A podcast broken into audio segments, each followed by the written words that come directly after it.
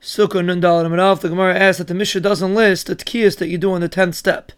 So the Gemara says the Mishnah is going like a Blaz Ben Yankov that says that you don't do three tkiyas on the tenth step, rather you do three tkiyas on top of the Mizbech. And the reason for Blaz Ben Yankov is once you did a tkiya for the opening of the gates, there's no reason to do a tkiya on the tenth step. And the Rabbanan say once you were care for filling up the water, there's no reason to be care on top of the Mizbech. Rav Acha bar Chanina brought a brisa that learns out of a pasuk that you do tkiyas according to how many musafim there are. And he explained the brisa that each musaf gets its own tkiyas. So the Gemara asks why to Mishnah list Shabbos on Sukkot, which according to Rav Acha should have 51 tkiyas. Reb says because you don't blow for psichas hasharim on Shabbos. Rava asks first of all the Mishnah says bechal yaim, which sounds like you do blow on Shabbos. Va'oid, even if it's the same amount of tkiyas as Erev Shabbos of Sukkot, but it should rather say Shabbos of Sukkot that have 48 tkiyas to tell you two chedushim.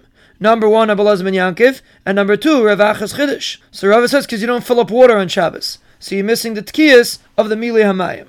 The Gemara asks one, he lists Rosh Hashanah that falls out on Shabbos. That there's three Musafs, Rosh Hashanah, Rosh Chodesh, and Shabbos. And even though you don't have the same Chiddush of ben Yaakov, but the Mishnah list both cases, Erev Shabbos of Sukkot and Rosh Hashanah that falls out on Shabbos. The Gemara says of that it left out a case. And the Gemara explains what else did it leave out? Erev Pesach. But the Gemara says that's not considered leaving out something, because we're going according to Yehuda that says that the third group didn't read Hallel more than once. So there weren't so many Tkiyas on Erev Pesach. And even though we explained the Mishnah not like a Yehuda, but maybe he holds like a Yehuda regarding this thing. So the Gemara says we left out Erev Pesach that falls on Erev Shabbos, that you have another six Tkiyas because of Erev Shabbos. The Gemara asks on Erev Pesach that falls out on Shabbos, according to Yehuda, you have 51 Tkiyas. According to Rabbanan, you have 57 Tkiyas. The Gemara says we're only listing things that happen every year. Erev Pesach that falls on Shabbos doesn't happen every year. The Gemara asked Erev Shabbos of Sukkot also doesn't happen every year. Because sometimes the first day of Sukkot falls on Erev Shabbos. The Gemara says if that would happen, we would push it off, because then Yom Kippur would fall out on Sunday.